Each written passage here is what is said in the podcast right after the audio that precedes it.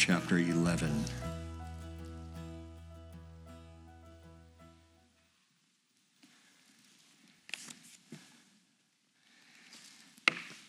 Rick, haven't we been in John 11?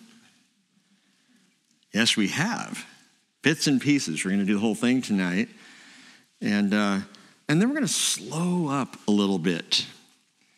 We've just crossed the halfway part, mark in, in John, the halfway point of the gospel. Um, what's remarkable to me about the Gospel of John is he spends the entire first half of the book, a whole half, on three and a half years of ministry.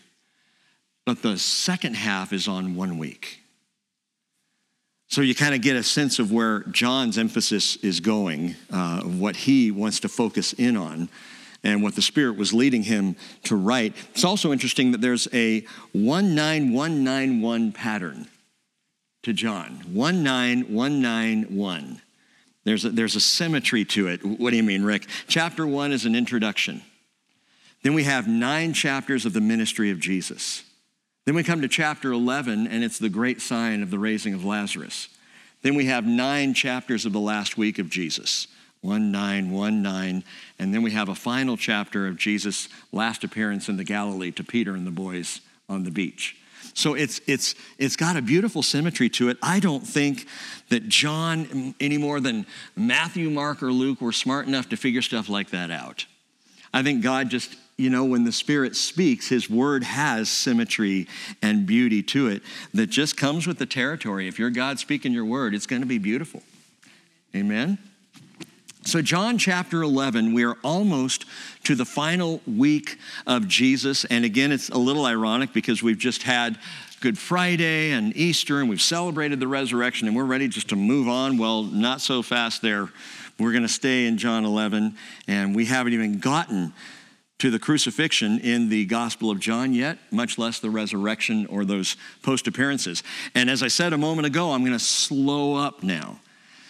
We've been moving at quite a pace. I want to slow down and take our time because much of the teaching of Jesus, John 14, 15, and 16, the prayer of Jesus, John 17, there's so much coming here, more than just incidental things that we know about and want to be reminded of, but teachings that I believe we need to hear, especially in this day and age. So, John chapter 11, verse 1 now a certain man was sick, Lazarus of Bethany, the village of Mary and her sister Martha. And it was the Mary who anointed the Lord with her with ointment and wiped his feet with her hair, whose brother Lazarus was sick. And what's interesting about that, this pre mention of Mary anointing Jesus, it's a pre mention because John doesn't even share the story till we get to chapter 12. It's not to be confused with the woman, the sinful woman who anointed Jesus' feet in the home of the Pharisee. This is now in a different home, home of Mary, Martha, and Lazarus. The home also the other gospels will call the home of Simon the leper, who was probably their father, which is a great name to have. I, you know, wouldn't you love to be called Simon the leper? all your life. But this mention tells us that Mary's anointing of Jesus, while a very tender and very personal and very beautiful thing, we'll come to it at the beginning of chapter 12, was well known in the early church. Otherwise, I don't think John would have mentioned it in 11, saying it was the Mary who anointed. Remember the one who anointed the Lord with ointment? Well, if you're just reading John, you haven't even gotten to the story yet, so you must have some pre knowledge of that story probably had been circulated and shared and spoken many times, which is what Jesus said. It will be told what this woman has done over and over. And so it, it has been. But in verse 3, we continue. So the sisters sent word to him, that is to Jesus, saying, Lord, behold, he whom you love is sick. But when Jesus heard, he said, This sickness is not to end in death. His language is specific. Doesn't say he's not going to die, he just says it's not going to end in death. But for the glory of God, so that the Son of God may be glorified by it. And pause and recognize what Jesus just said. This is for the glory of God, so that the Son of God would be glorified. God said, I do not share my glory with another. But Jesus, once again, is equating himself with God. And there's just no way around it especially as John records what Jesus said. Now, Jesus, verse 5, loved Martha and her sister and Lazarus. Lord, as we study these things, would you help us to see it as it happened, as, as much as we can, not through expanded imagination, but by revelation, Lord? Help us to enter into this story, to get some uh, real time perspective as if we were there with Jesus and the disciples, with Mary and Martha, watching as the tomb is opened, all of these things that are before us. I just ask you'll help us not to take this as a uh, scholarly exposition, but we would be personal with this and consider these things and just be real with what really happened. The Holy Spirit, I pray that you will seed these things in our hearts deeply, Lord. In Jesus' name, amen. Now, Jesus didn't play favorites, but he had them. He had favorites. He had those who were more beloved or closer to him. Maybe not more beloved because the love of God is unsurpassed and agape, it's unconditional. But there were certain ones that Jesus gravitated to that he loved very much. We know that this gospel is written by the disciple whom he loved. And we know that there are many times where Jesus will be off with uh, Peter and Yaakov and John, just the three. Sometimes they'll bring Andrew along with them. Kind of an inner circle of the inner circle of those whom Mark told us whom he had chosen to be with him, the apostles. And then there were the rest of the disciples fanning out from that. And then there were the crowds of people, and he was tender and loving and compassionate with everyone. But Jesus had favorites. That's not a bad thing. I mean, favorites just like you and I. We have people that are closer friends to us, people that we gravitate to. It doesn't mean that we think everyone else is horrible or are horrible. We just have have people that we draw near to, and Jesus did. And those who were nearest and dearest to his heart would have to include this tight little sibling group of Mary, Martha, and Lazarus. We get a sense of a house, a home visited often by Jesus. Right on the other side of the Mount of Olives in that little town of Bethany. And what's interesting is, I, I, say this because they had to be at the very top of his list of dearly loved friends, because in verse 3, the sisters say, Lord, behold, he whom you love is sick. Is sick. They don't say Lazarus is sick, they say, He whom you love. Now, you know, they're, they're sisters. They're tugging on his heart a little bit. They want him to come quickly. But they say, He whom you love. Of course, the word love there is from the Greek word phileo. So it's deeply loved like a friend. He who is your deep, dear friend, he who you love as a friend, is sick. But John takes it a step further in verse 5 and says, Now Jesus loved Martha and her sister and Lazarus, and the word changes to agape. So the reality is they sensed that he truly loved them as dear friends, but we know by the heart of Jesus, as spoke by the Spirit through John, that really he unconditionally loved them. This is a Jesus who would do anything for Mary, Martha, and Lazarus. By the way, he would do anything for you. He already has. But he loved them with agape love. And at the heart of this resurrection, in John chapter 11 is a story of love. At the heart of this resurrection, it is a story of love. But I got, to give you three more quick things before we roll beyond these opening verses. Number one, location. Number two, Lazarus. And number three, love. Location, Lazarus, and love. So, first off, the location, it's Bethany. Now, Jesus was in Bethany at this time, but not that Bethany. He was in a different Bethany. In fact, if you look back at verse 40 of chapter 10, it says he went away again beyond the Jordan to the place where John was at first baptizing, and he was staying there, and we know that was Bethany beyond Jordan. It's also called in the, called in the Hebrew Ma'avarot, or Bet Abara, the place of the crossing. And we've, we've noted this several times that Jesus now had gone out there, and he's, he's out there kind of awaiting Passover with the disciples. I think they're relieved that they're out there, not in Judea, not in Jerusalem, where his life is threatened. And by extension, if his life is threatened, our lives could be threatened. So I think they were at ease out there beyond the Jordan, Bethany beyond Jordan.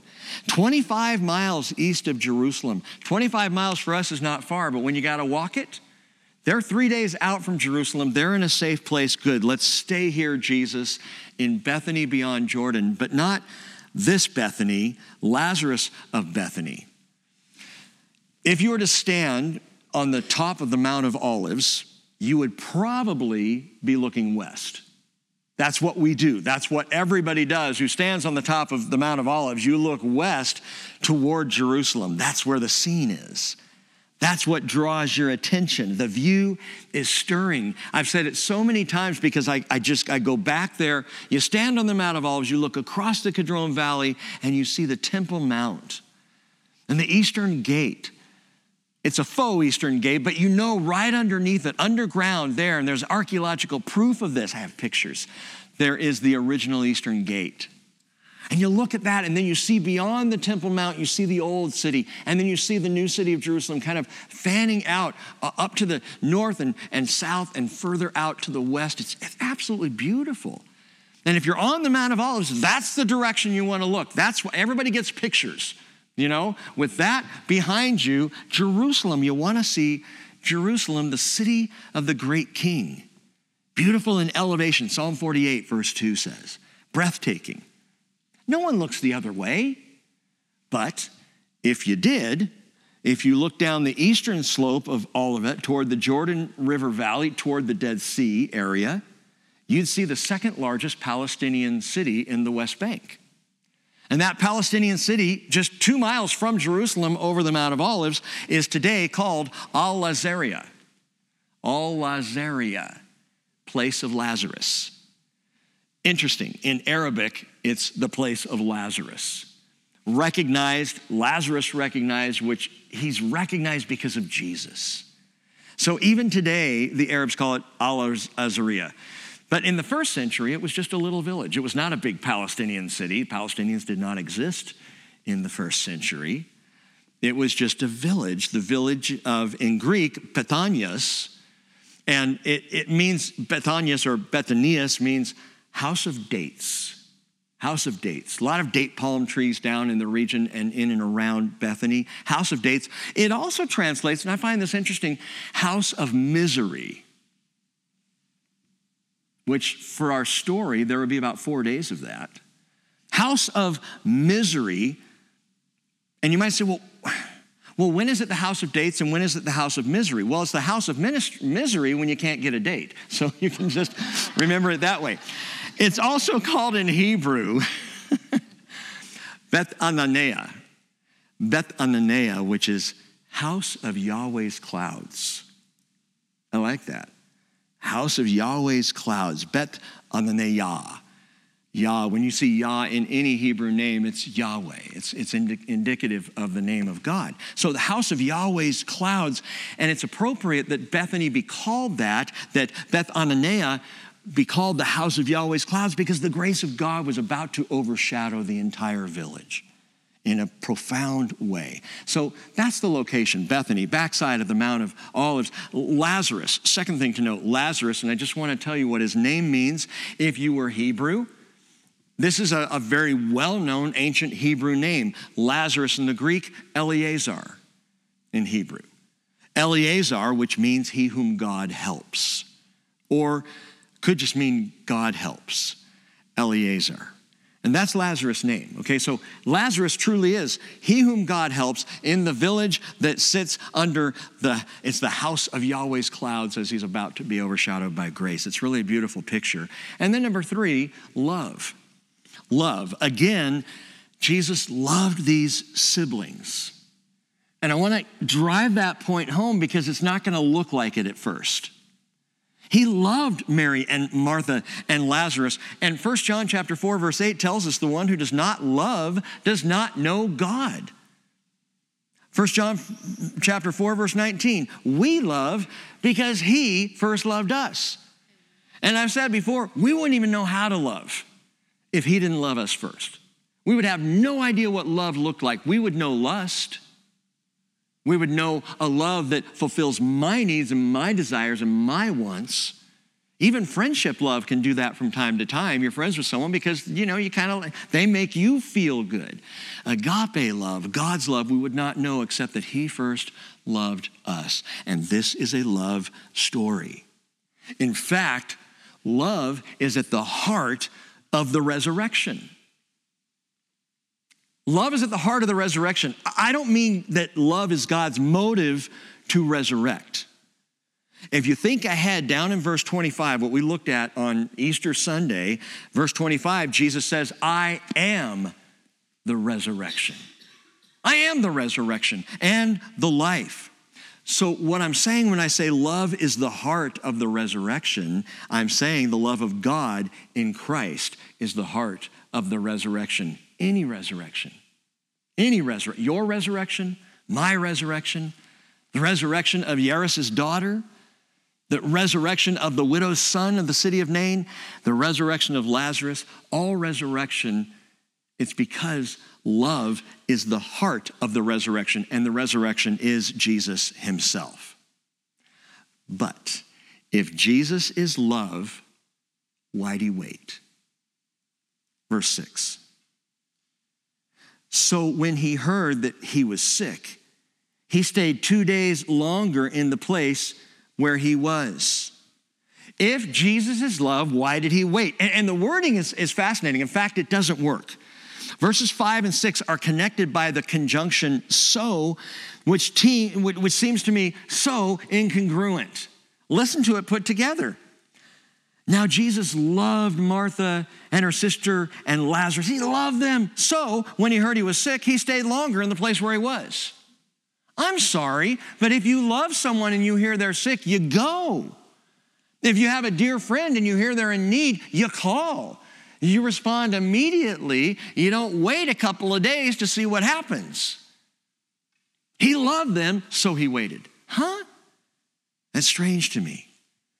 Verse 5 declares his love. Verse 6, he lingers. Verse 5 affirms his devotion. But in verse 6, Jesus delays. Listen, Isaiah chapter 30, verse 18 says, The Lord longs to be gracious to you. And therefore, because he longs to be gracious to you, he waits. He waits on high to have compassion on you. For the Lord is a God of justice. How blessed are all those who long for him. There's another strange verse. Wait, he, he longs to be gracious to you. Well, then be gracious to me, Lord. But he waits. His longing is what causes him to wait. The love of God is often best realized in his delay. Ever do that as a parent? Ever delay your response to your kids? Because you want to give them the response that's not what they want, it's what your love dictates for them. And the love of God is often realized in his delay. Some of you right now are in a delay, and I, I you know, perish the thought. I have no idea who is or what life circumstances, but maybe right now you're in a position where you're just waiting and waiting and waiting for something, perhaps a petition that you've put before the Lord, perhaps something to change in your life that you've just been waiting forever for. The love of God is often realized in his delay. He sees out what you do not see. He longs to be gracious, so he waits that the moment of his grace would be right and good and perfect. Romans 9:22. What if God, Paul writes, although willing to demonstrate his wrath and to make his power known, endured with much patience vessels of wrath prepared for destruction?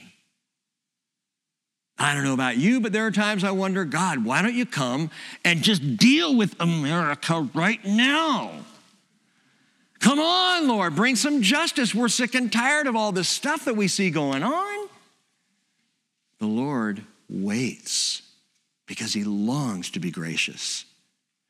Don't confuse patience with procrastination. That's not God. You know this. 2 Peter 3 9, the Lord is not slow about his promise, as some count slowness, but is patient towards you, not wishing for any to perish, but for all to come to repentance. You could slap that verse right on John chapter 11.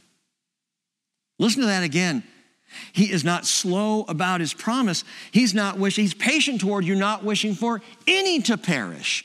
There are a whole lot more people involved here than Lazarus, who was beloved by Jesus. But what would come of this would be much bigger than one man being healed of a sickness. So Jesus waits. Jesus waits. Second Thessalonians chapter 3 verse 5 Paul says may the Lord direct your hearts into the love of God and into the steadfastness that is the patient waiting of Christ. Now we've been over this many times over the years and I think probably because I need to hear it over and over there is a grace in waiting and in learning how, for us on our part, to wait on the Lord, recognizing that He longs to be gracious, therefore He waits. I can put it to you this way God's delays are not denials. God's delays are not denials. They are laden with grace. They come from the heart of love, which is the heart of the resurrection. His love is always greater than our longings or our yearnings or our aches. And so God waits for the sake of love. Jesus waits and doesn't leave right away. Verse 7. Then after this, he said to the disciples, Let's go to Judea again. And the disciples said to him, Rabbi, the Jews are just now seeking to stone you, and are you going there again? In other words, now you want to go? Lord, the fact that you waited a couple days here, that was wisdom. You know, I can just see the disciples. I, I, you know these guys. They love Jesus, they're following Jesus, but at the first sign of danger, they're out of there.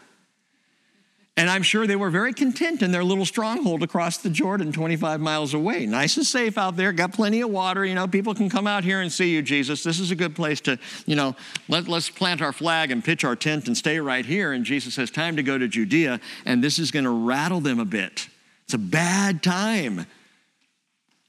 Well, Jesus' timing isn't always consistent with mine doesn't always go with what I think is the best thing. I say now, and he delays. He moves out just as I'm saying, wait. And you see both going on here that the sisters are wanting Jesus to come right now, and he delays. The apostles are ready for him to delay, and off he goes. So the best thing to do is just follow Jesus. Just stay on his path. If he waits, you wait. If he goes, you go. It's called learning to trust. Verse 9. Jesus again answered, Are there not 12 hours in the day? If anyone walks in the day, he does not stumble because he sees the light of this world. If anyone walks in the night, he stumbles because the light is not in him. Now, I love this about Jesus. How rarely does he just answer a question? He's always the teacher. He's always drawing out faith. They say to him, What, you want to go now? Are you going there again? They want to stone you. This is dangerous, Lord. And Jesus turns it into a teaching. Are there not 12 hours in the day? If anyone walks in the day, he does not stumble because he does not see the light of this world. But if anyone walks in the night, he stumbles because the light of the world is not in him. And I can just see John looking at Peter and going, I, uh, What's he saying now? And it's a good question to ask. What is he saying now? What does he mean by this? With calm certainty, Jesus, in essence, is saying, Bros, there are still a few hours of daylight left. It's not Passover yet. It's not my time yet. We still have, have a bit of time to do what we need to do. Jesus is so in line. Remember, we've talked about this, how in line he is with the Father's will. He always knows exactly what he needs to do, when he needs to do it, where he needs to go, when he needs to go there and when he needs to stop or delay, as in this current story. And so Jesus is saying, look, there's still time. Don't worry. In essence, we're going into Judea. Don't worry. There are a few more things I need to do before what I've told you. And he had told them, which is why they were so afraid. He told them that his, his upcoming murder was impending, that it was going to happen. And so they're, they're all rattled by all of this stuff. But there are still a few hours of daylight left. Ephesians 5:15 Paul says, "Therefore be careful how you walk, not as unwise men, but as wise, making the most of your time because the days are evil." Anyone disagree with that? That the days are evil? Okay, it's interesting Paul says the days are evil. He doesn't say, so find the tallest mountain you can get to and hole up there until the rapture. He says, because the days are evil, make the most of your time. How do we do that? We walk in the light. Though there be much darkness, we keep walking in the light. We keep looking to Jesus and doing what Jesus is doing. Colossians chapter 4 verse 5. Paul says, "Conduct yourselves with wisdom toward outsiders, making the most of the opportunity." Let your speech always be with grace, seasoned with salt, as it were, so that you will know how you should respond to each person.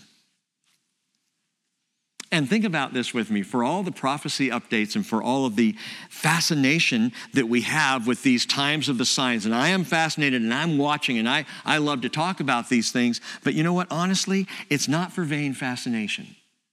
We don't talk about this stuff because it's a buzz. And I don't mean to be a buzzkill tonight, but turning your Bibles over to Romans chapter 13 and listen to what Paul says about this this, this recognition that we are in the last days. And we, how much more than Paul 2,000 years later, at the last of the last days, truly. And making the most of our time, recognizing the evil of the days, understanding we've got to conduct ourselves with wisdom. We need to walk in the light as He is in the light. But Romans chapter 13, picking up in verse 8, Paul puts it all into focus. And while you're turning there one more time, listen to what Jesus said Are there not 12 hours in the day? If anyone walks in the day, he does not stumble because he sees the light of this world. Who's the light of the world? It's the Sunday school answer, so it's easy for you. Jesus is the light of the world. But if anyone walks in the night, he stumbles because the light is not in him. Walk in the light. Jesus says we still have some daylight. I'm still with you guys. Don't worry about it. Let's go. Paul writes, Romans 13, verse 8, owe nothing to anyone except to love one another. For he who loves, he says for the second time, he who loves his neighbor has fulfilled the law. For this you shall not commit adultery, you shall not murder, you shall not steal, you shall not covet. And if there is any other commandment, it is summed up in this saying, you shall for the third time love your neighbor as yourself. Paul quotes Leviticus 19 18. Then he says, Love for the fourth time does no wrong to a neighbor, therefore, love for the fifth time is the fulfillment of the law. Five times love, five times the grace of love. This is our calling. This is what we are supposed to be about. So, how do we do this? Verse 11 do this, knowing the time, that it's already the hour for you to awaken from sleep. For now, salvation is nearer to us than when we believed. The night is almost gone, and the day is near. See, we're in the night. When Jesus was here, he was the light of the world. He says, As long as I'm in the world, I am the light of the world. And then he goes. And so we settle into this season of, of night. The night is almost over, the day is coming. Therefore, let us lay aside the deeds of darkness and put on the armor of light. And how do we do that? We love. We love. I've said it before, but I'll put it to you again that we, above all, those who believe that we are in the last days, those who believe that the, that the tribulation is coming quickly upon this world. Those who believe that Jesus could at any time call us out of the world, all of that belief, all that understanding, all of that prophetic knowledge should do one thing to us it should cause us to love more. It should make us more passionate and more loving in this world. Let me tell you what's not loving going along with all the things of culture going on along with all the all the gender stuff that we see happening in our culture right now. And i don't even know how many we, we said this earlier today i don't know how many genders there even are anymore because they just keep adding new ones. And if you see what the bible has to say about it the bible says two. In the beginning he made them male and female. Now i'm not going to sidetrack on that right now. Two genders though let me ask you the question Is it more loving, knowing that the judgment of God is about to come on this world? Is it more loving to tell people the truth and seek to show them speaking the truth in love? Is that more loving, or is it more loving just to kind of play along, pretend we don't know any better, invite people just to be however they are, and send them to hell in a handbasket? Which is more loving? We become more loving when we're grounded in the truth. We become more loving when we understand that the day is almost over, that this season is near to an end. Actually, that the night is almost over and the, and the day is about to come. That makes us more loving. Paul puts it in that context. That's how you love. Love, love, love, love, love, he says. And then he says, do it knowing the time. There's your motivation. You know you don't have much time left. How much do you love your friends? How much do you love your family members? When you know the hour, how much love do we have for them? And to put on the Lord Jesus, man, that is to love. To, to wear the armor of light, that is to love. Again, that is to walk in the light as he is in the light. There was and there is still time to do what the Father sent him to do. That's what he's saying to the apostles. And there is, and there still is, at least for now, time for us to do what God has called us to do. And it is to love in this world, to love enough to take the risk of opening our mouths and, yes, possibly offending someone, not with intent to offend, but with intent to offer salvation. Love without fear of darkness. That's what Jesus is talking about. Time to go. We got some things to do here, guys. And verse 11, he continues This he said, and after that he said to them, Our friend Lazarus has fallen asleep, but I go so that I may awaken him out of sleep. The disciples then said to him, Lord, if he's fallen asleep, he'll recover. Now, Jesus had spoken of his death, but they thought he was speaking of literal sleep. So funny, these guys. So when Jesus had said to them, so then Jesus said to them plainly, Lazarus is dead. This is what I'm saying. And I am glad for your sakes that I was not there, so that you may believe, but let us go to him. This is not the slumber of sleep. That's literally what he says. Uh, when it says in verse 13, they thought he was speaking of literal sleep. They thought he was speaking of the slumber of sleep. He was speaking of death, and he was speaking euphemistically. But note that Jesus even says this.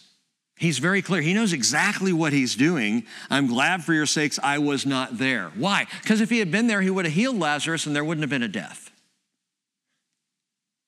He would have healed him just of the sickness. No big deal. They'd seen that a million times. They had seen the healing of Jairus' daughter, but again, that was just after a few minutes. They'd seen the healing of the widow's son, but again, that was within 24 hours. So, you know, I mean, really dead, maybe not dead, who knows? I mean, I, I believe obviously that both were really dead, but people could make the argument now it's four days. Jesus waits to make absolutely clear what he's about to do. If I had been there, you wouldn't be changed by this. You wouldn't be touched by this, Jesus says. It's interesting, Jesus said that I must awaken him out of sleep and then had to clarify that Lazarus was dead. Because for Jesus, awakening Lazarus from death is no more difficult than waking someone up from a nap. He's Jesus. But listen, in the Bible, sleep is not descriptive of death, it's euphemistic for death. And you need to be clear on that. And I mention this from time to time because the cults, the cults teach uh, soul sleep. And there are some uh, denominational groups that will teach and talk about soul sleep. You die, your body goes in the grave, and you sleep the sweet rest of sleep. And that's not true. That's not what the Bible teaches. Well, well, right here, Jesus said he'd fallen asleep. That's because his body looks asleep.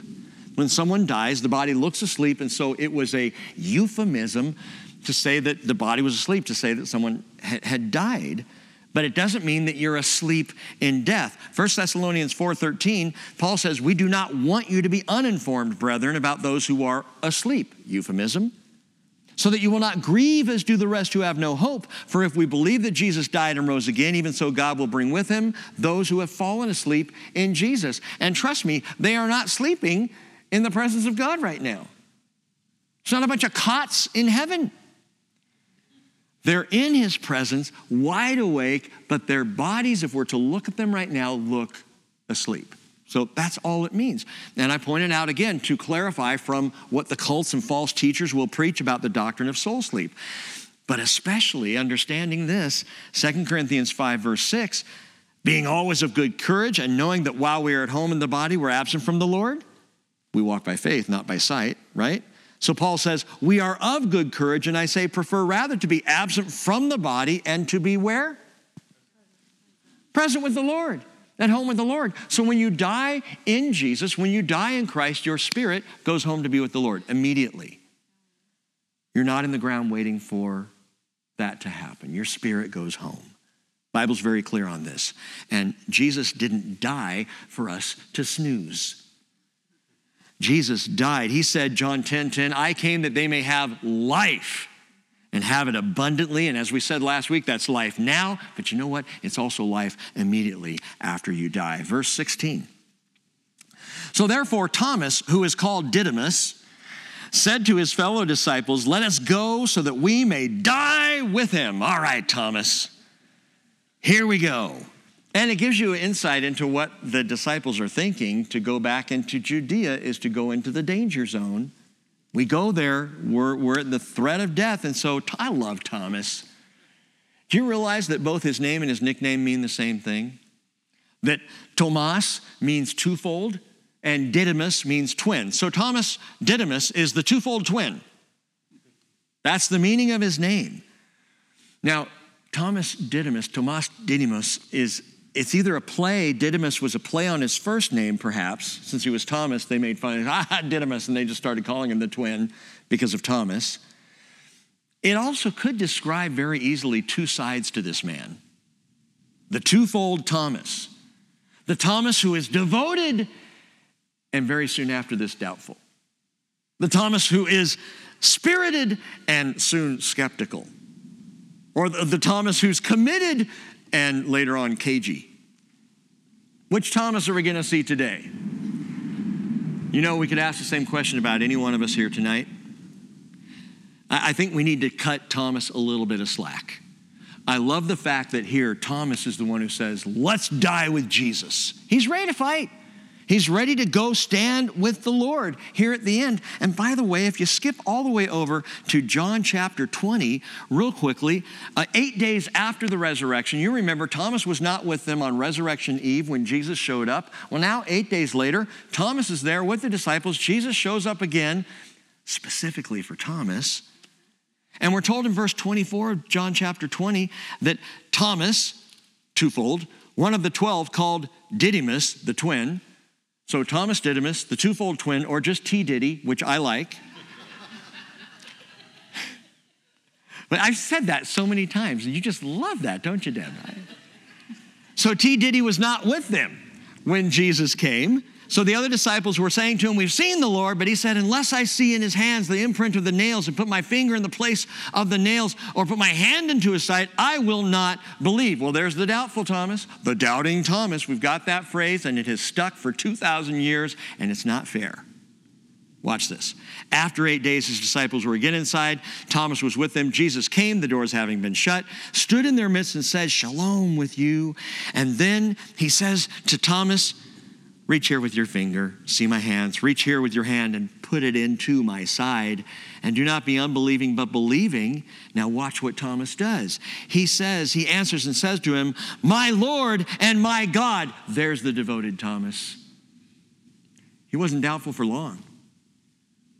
And I'll remind you of this when we get to John chapter 20. The emotions must have been intense that week, painful Thomas loved Jesus, and it's my considered opinion that Thomas wasn't doubting because he didn't think it was possible. He was doubting because he didn't want to be hurt again. Didn't want to give, be given this promise that Jesus was alive, only to find out it wasn't true. Last weekend was too painful. I don't need to go through that again. Don't tell me he's still alive. And then he sees him. And Thomas's response to seeing Jesus was immediately my Lord and my God. And you know what? Thomas is the first apostle of any of the 11 that were there that we see overtly worshiping Jesus. The rest didn't yet. Even after seeing him the week before, a week has gone by, and they, they're still like in this weird place of, well, we saw him. But Thomas is the only one we see actually step out and worship and cry out and call him my Lord and my God. I just love that about Thomas. Some also think, and I'll, I'll remind you of this, that Thomas Didymus, that he's called the twin because that was a nickname because Thomas himself looked so much like Jesus that they called him the twin of, of Jesus. Perhaps, perhaps. We know right here and back in John chapter 11, he's ready to die, ready to die for Christ. So be nice to Thomas All right? And by the way, be nice to Martha. Oh, she's just too busy for faith, too busy for the Lord. She's all, oh, you're a Martha, aren't you? You should be a Mary. We say that all the time. You know, that's a thing. Martha and Thomas. Be nice to these two. Both, both express great faith in Jesus right here in this chapter. You know, when they're not too busy or doubtful. So, tradition ultimately tells us one other thing about Thomas, and that is that Thomas was run through by a spear on mission to India. So here's a man who you can say doubtful all you want, but he gave his life for Jesus. Verse 17 When Jesus came, he found that he, that is Lazarus, had already been in the tomb four days. Now, Bethany was near Jerusalem, about two miles off, remember, up over the Mount of Olives backside. And many of the Jews had come to Martha and Mary to console them concerning their brother. Martha, therefore, when she heard that Jesus was coming, went to meet him, but Mary stayed at the house. So this time, Martha goes to Jesus. Don't miss that. Yeah, she was busy cleaning back in, in, in Luke, but now she runs to Jesus. Mary doesn't. For those of you who are like, I'm so like Mary, I sit at Jesus' feet. Yeah, well, Mary stayed back when Jesus came too. And Martha went to greet him, to meet him. Mary's distracted by her heartache. So, who's to say which one's the more faithful sister, Mary or Martha? It's a ridiculous question. By the way, Christian comparisons always are ridiculous. So, one other thing in this moment, Martha goes rushing out to see Jesus. You've got to remember, and getting real with what's going on here, the burial of their brother was four days earlier. How do you feel about the loss of a loved one four days later? You're still in the grieving process.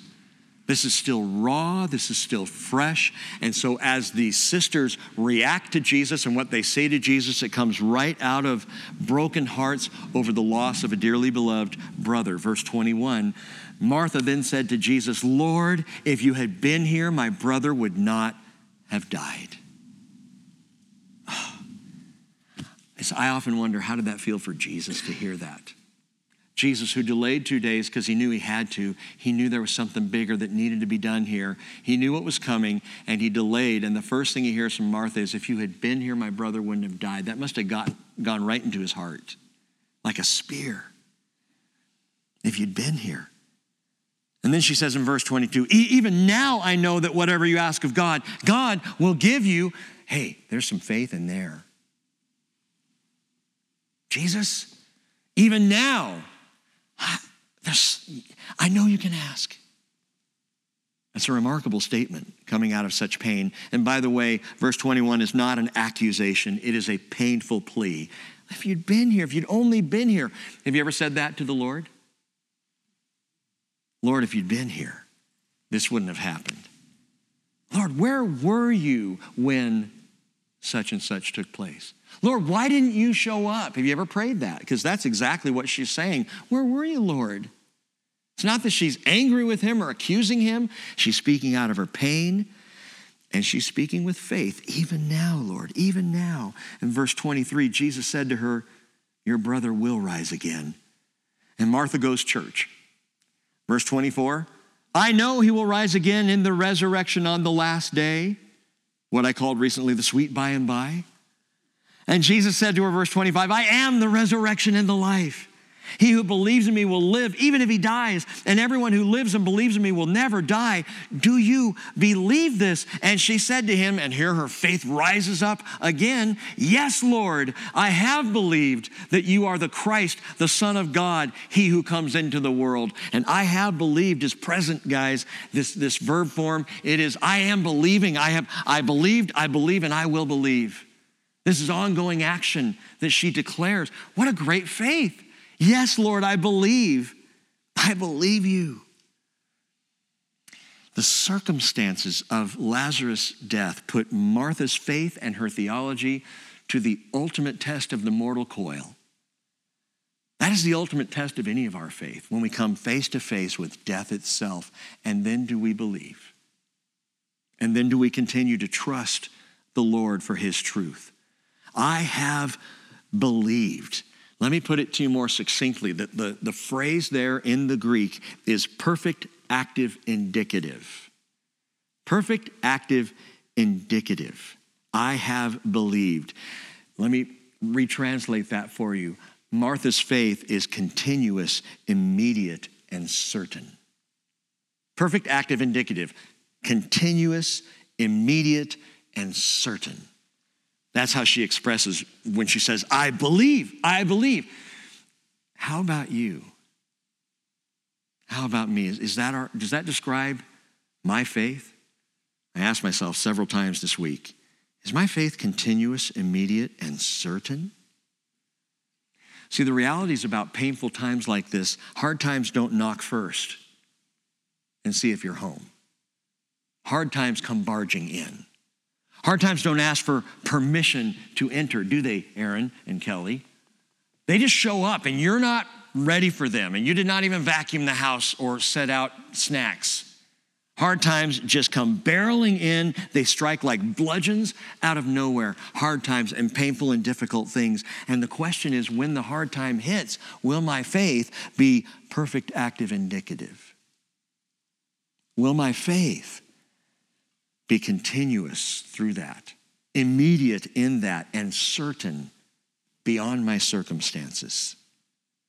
Jesus said in John 5 21, For just as the Father raises the dead and gives them life, even so the Son also gives life to those, to, to those whom he wishes.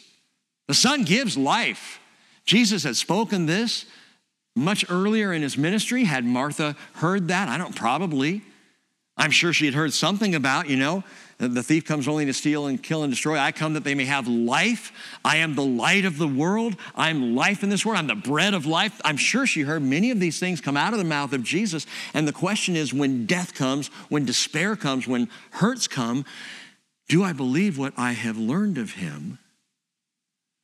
And, and by the way, this is why, to me, our gathering here more than just once a week is so important because this is the training ground. This is where the word gets in. So when the hard times come barreling in, we've already got that certain faith that is immediate and continuous.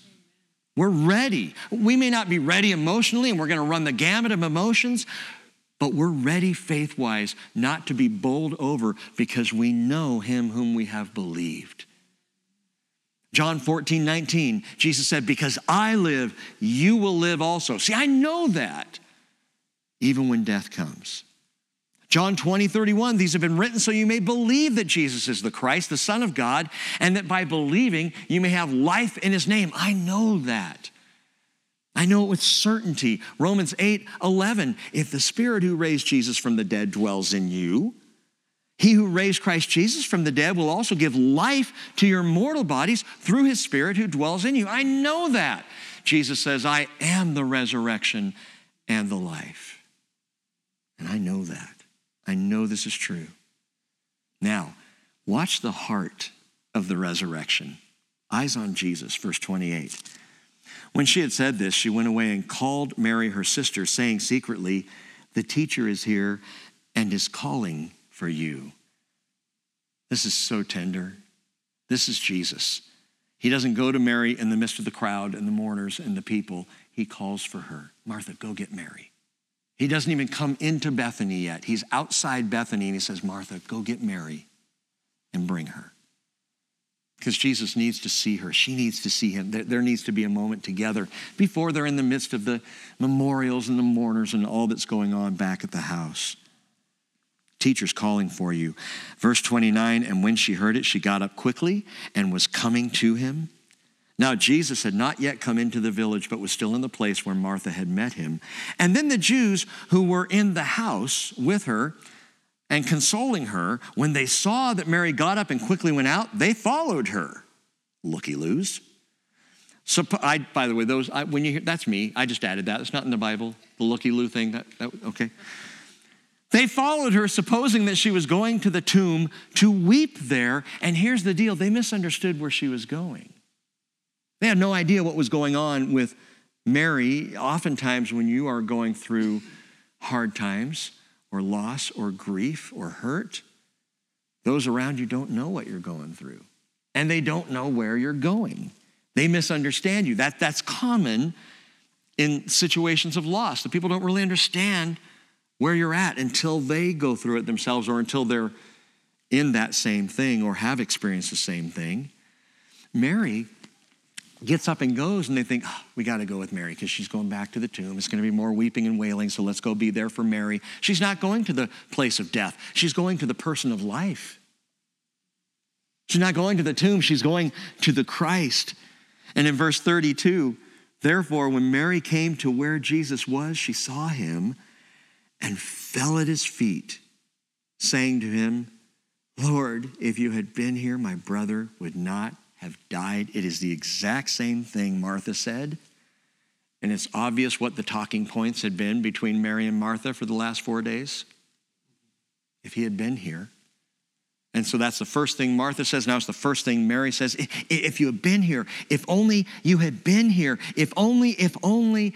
Again, have you said that? If only Jesus. You know what Jesus says to if only? Know what his response is? I can give it to you specifically. It's in the Bible. A helpless father of a demon possessed son cries out, If you can do anything, take pity on us and help us. And Jesus said to him, Mark chapter 9, verse 23, If you can? If only you had been here, Jesus. If I was? All things are possible to him who believes. Faith rejects ifs for the whens. It's when Jesus gets here, it's not if. He's coming. He's coming. He'll be here. It's not if, it's when. Because again, God's delays are not denials. There's something you might want to circle or at least pay attention to in verse 32 about Mary that she came where Jesus was, she saw him, and she fell at his feet. Do you realize that every single time we see Mary, she is at the feet of Jesus? We see her in Luke chapter 10, verse 39, when all is well and they're in the house and Martha's busy making the meal and cleaning the house, and Mary is where? At his feet. We see her right here when all is not well, all is weeping, and she's falling at his feet. And we're going to see her again in the very next chapter in verse 3 when all is not well or weeping, all is worship and she is at his feet, bowing down and anointing. Mary knows Jesus' feet well because she spent a lot of time there. And so, again, in chapter 12, verse 3, I won't read it right now, we'll come to it later, but uh, wow, anointing the toes and arches of Messiah with precious, costly perfume. Because Mary, whether she's at rest, in sorrow, or in worship, she's at the feet of Jesus which is a great picture for us. It makes no difference to her what's going on, what the circumstances are. She's at his feet. I, I, tell you what, Mary and Martha, I cannot wait to meet these sisters. Both of them have immense faith. Neither one of them express religious exercise. They just love Jesus. They want to listen to him, they want to be with him, and they trust in him. So this is personal for the sisters. And by the way, it's personal for Jesus too. Verse 33 When Jesus therefore saw her weeping, and the Jews who came with her also weeping, he was, note this, deeply moved in spirit and was troubled and said, Where have you laid him? They said to him, Lord, come and see. Verse 35, Jesus wept. Verse 36, so the Jews were saying, See how he loved him. And I ask you tonight do you see the heart of the resurrection? You see the heart of Jesus here? This is God's heart beating in the chest of Jesus. Now, the Jewish friends of a bereaved Mary, that they misunderstand. They don't get something here. Friends, again, often misunderstand what's happening in the midst of sorrow or heartache or difficulty or loss. Friends try to be there for us. We do the best we can for each other, but if we haven't experienced it, we don't always know exactly what to do. And they say, See how he loved his friend. You might say, wait, verse 36 doesn't add his friend. Well, that's the word. See how he loved him. It's phileo. See how he friendship loved him. And what they don't understand in this moment was Jesus coming late to the funeral, having missed the burial, isn't just showing up and, and, and weeping here because he just, wow, he just loved his friend. No, he's late. The four to six day delay of Jesus was all about agape. It's because he really loved Lazarus and the sisters and all the Jews gathering around and the disciples. This is an agape moment because Jesus' timing is always dictated by love. The heart of the resurrection, it does not require alignment to your calendar or mine. The heart of Jesus is not about meeting my agenda or my schedule. He does it when it's right for unconditional love. Verse 37 But some of them said, Could not this man who opened the eyes of the blind man have kept this man also from dying? Listen, this is not about delaying death, this is about conquering it. That's what he's up to here. He's about to show a victory over death, not just a delay of the inevitable mortality of Lazarus anyway. Verse 38 So Jesus, again being deeply moved within, came to the tomb. Now, it was a cave, and a stone was lying against it. That's what they did.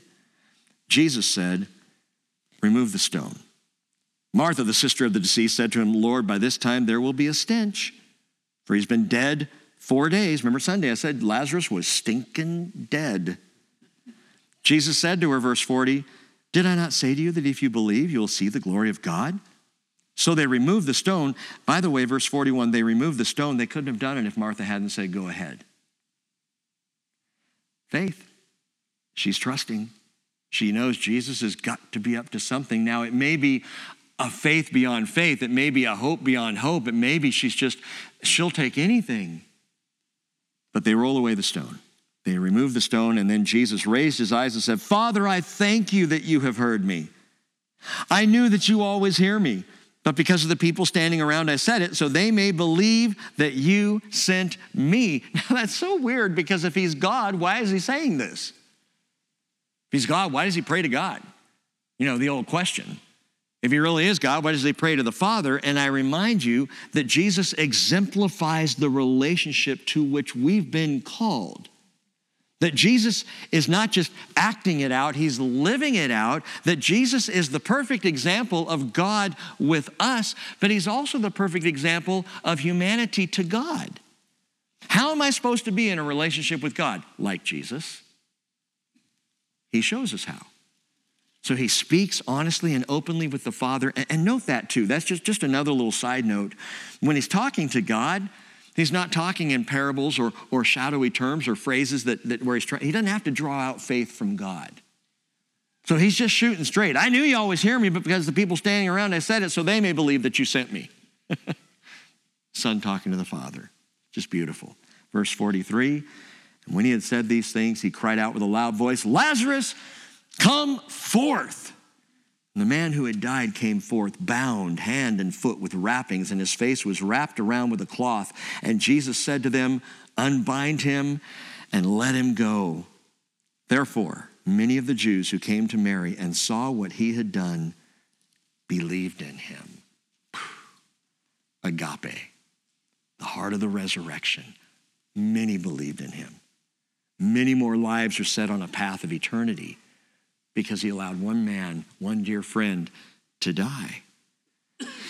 But note this Lazarus came out of the tomb, still bound. Still bound.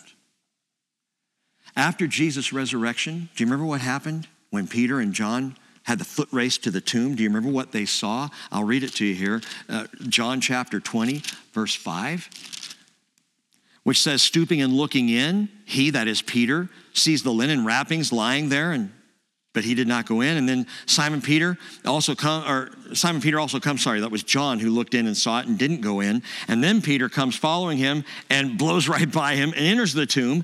And he sees the linen wrappings lying there, and the face cloth, which had been on his head, not lying with the linen wrappings, but rolled up in a place all by itself. Why didn't Lazarus come out that way? Lazarus came out of the tomb bound. In Jesus' case, the linen wrappings were superfluous, gloriously superfluous, unnecessary, because Jesus would never need them again. Jesus rose never to die again. Lazarus rose still bound in mortality. He would still die. There's still a binding on Lazarus. Bound to this mortal life, bound for the grave again. As wonderful as the miracle is, there would be another funeral for Lazarus at some point down the line. Jesus said in John 5 25, Truly, truly, I say to you, an hour is coming and now is when the dead will hear the voice of the Son of God, and those who hear will live. And he's talking eternally. So we, we can get excited about it and we can say, Man, I want to see resurrection. And I, I would love to. I want to see someone raised from the dead. The only problem with the resurrection in this age is everyone raised from the dead is going to die again still bound. You can come out of the grave, but you still got the burial clause because you're going to need them, bro. You're going to go down again, unless, of course, we're caught up. But Jesus, Jesus is making such a powerful picture here. He has the power over death. He is the conqueror of death. He is the resurrection and the life in and of himself. Even if someone comes out of the tomb still bound, even though Lazarus would be bound for the grave yet again, Lazarus is going to hear the voice of the Son of Man, and he will rise when we rise. And what's great about Lazarus is he's already familiar with the voice, so he's probably going to be up before us. You know, Lazarus, come forth, Jesus says. Come up here, Jesus says to you and to me. And when we hear it, we're going to go. When Lazarus hears it, he's already been through this once, so he knows exactly what to do. But note this that Jesus is inviting faith to, the un, to, to, unbound eternal life in all of us. And he still wants the unbound eternal saints to be engaged. What are you saying, Rick? Notice how he involves the witnesses here in the raising of Lazarus. All Jesus does is say, Lazarus, come forth. What does he do to the witnesses? What does he say to the witnesses? First, he says, remove the stones. Re- remove the stone. So take away the obstacle. Secondly, he says, Un- unbind him. And then thirdly, he says, let him go. Remove the stone, unbind, let them go. You know, that's our calling with the gospel. We are called to be those who remove the stones, take away the obstacles. One of the best way to do that is intercessory prayer.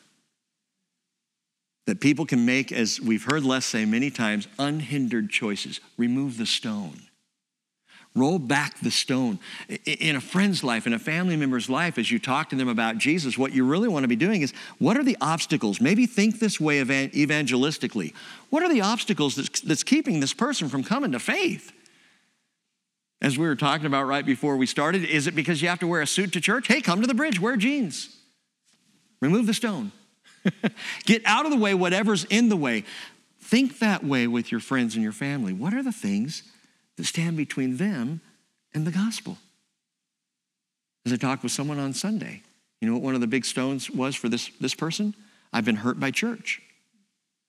So it, my attempt to remove the stone in the moment was to say, Oh, really? So have I.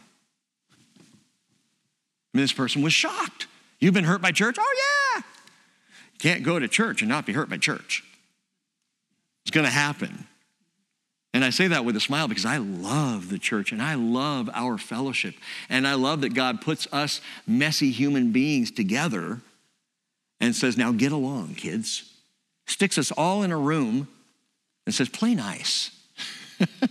and we have to learn to do that. And it's not easy. And sometimes people have taken my toys. So what do you do?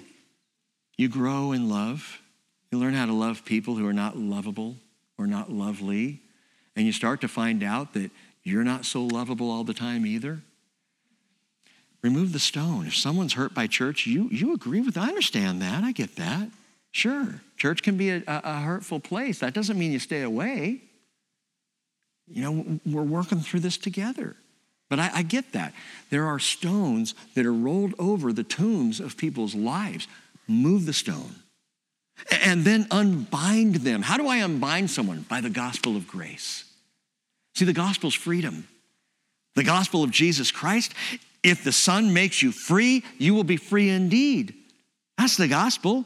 Galatians 5:1, it was for freedom that Christ set us free. Therefore, keep standing firm and do not be subject again to a yoke of slavery. Hey, Jesus will set you free. Unbind them, remove the stone, unbind them, and, and finally let them go into the freedom of Christ. Philippians chapter 3, verse 20. For our citizenship is in heaven from which we also eagerly wait for our Savior, the Lord Jesus Christ, who will transform the body of our humble state into conformity with the body of his glory by the exertion of the power that he has, even to subject all things to himself. Man, our calling as followers of Jesus, remove the stone, unbind them, let them go. And Jesus invites the mourners to be part of this resurrection process. He says, Come forth, and then he has them do the work. And so, because of this, many of the Jews believed in him. But, verse 46, some of them went to the Pharisees and told them the things which Jesus had done. And that happens. They take away your toy, and then some kid's running off to tell mama.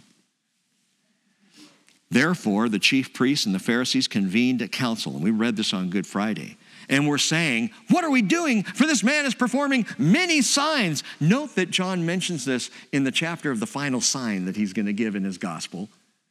I just love it. It's like he's underscoring the signs of Jesus. And there were many more than the seven I've presented to you, but even the Jews recognize this. This man is performing many signs or miracles.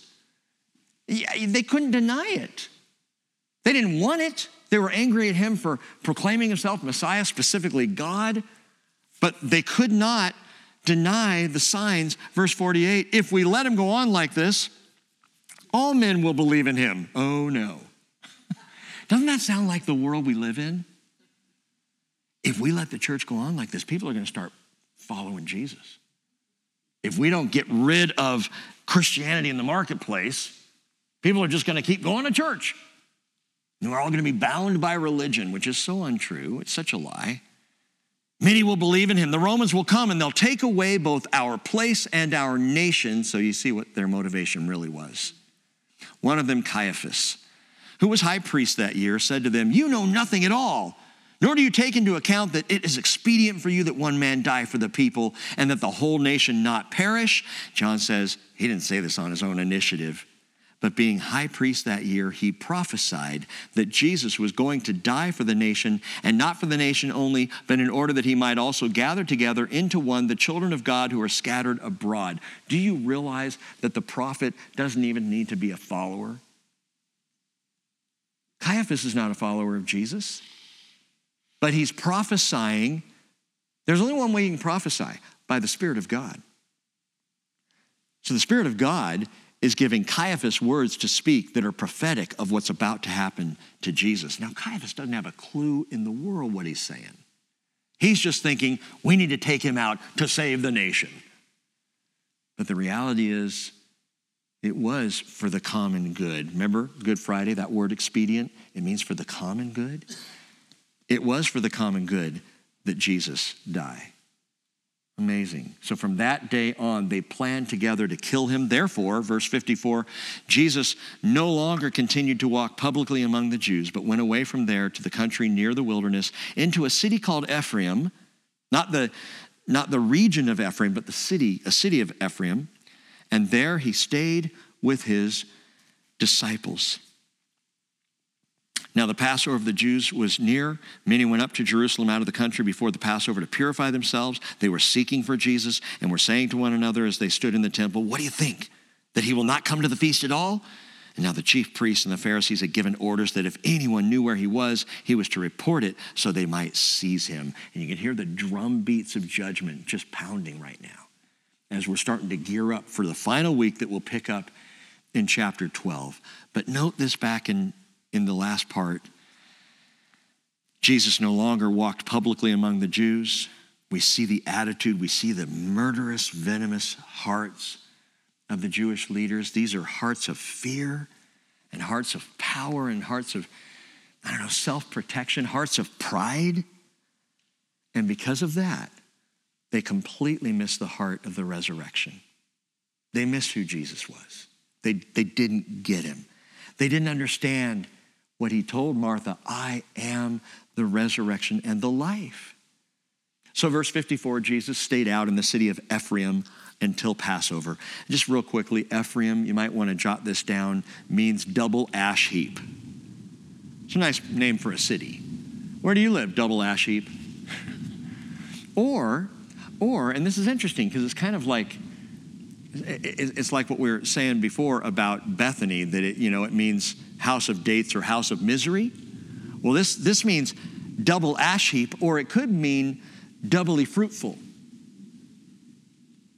Aren't those kind of like polar opposites? Double ash heap, doubly fruitful, and actually they're not. I know this by experience. When we built my house about 17 years ago now, we had a huge slash pile because we had we built it in a forest and there were a lot of trees that had to come down so that we could put the house there in the middle. We cut down as few as possible for you huggers. We were careful. But we had a big, massive slash pile, and we had to burn all that stuff down. And so that ground was baked and burnt. It was an ash heap when it was all said and done. Nothing on my property grows, nowhere on my property do things grow as well as right there. That is the place. You want to grow something, grow it in the ash heap.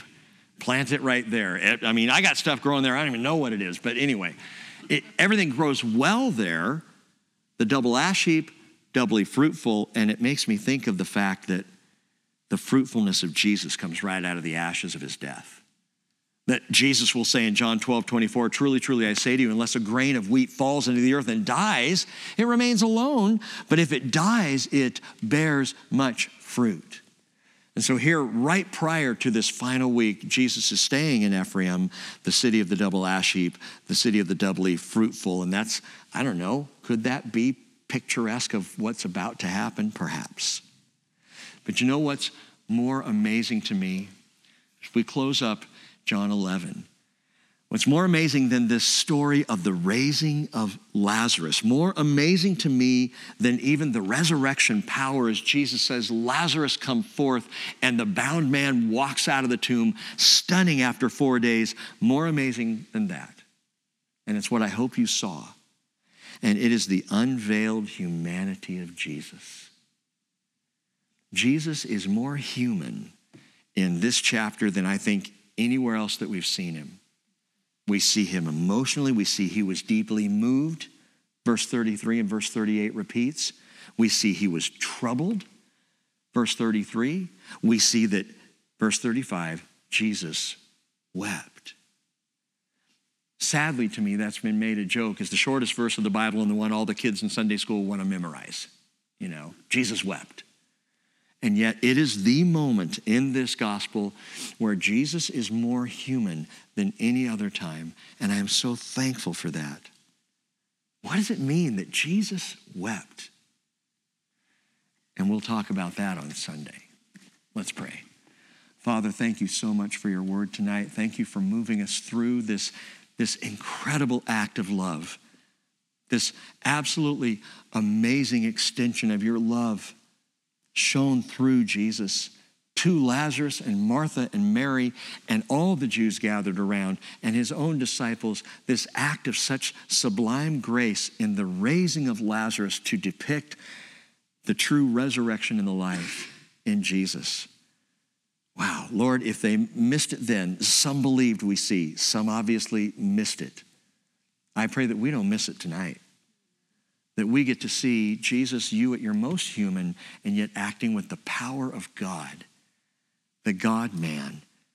It's just amazing. We praise you. We thank you for your word to us. In Jesus' name.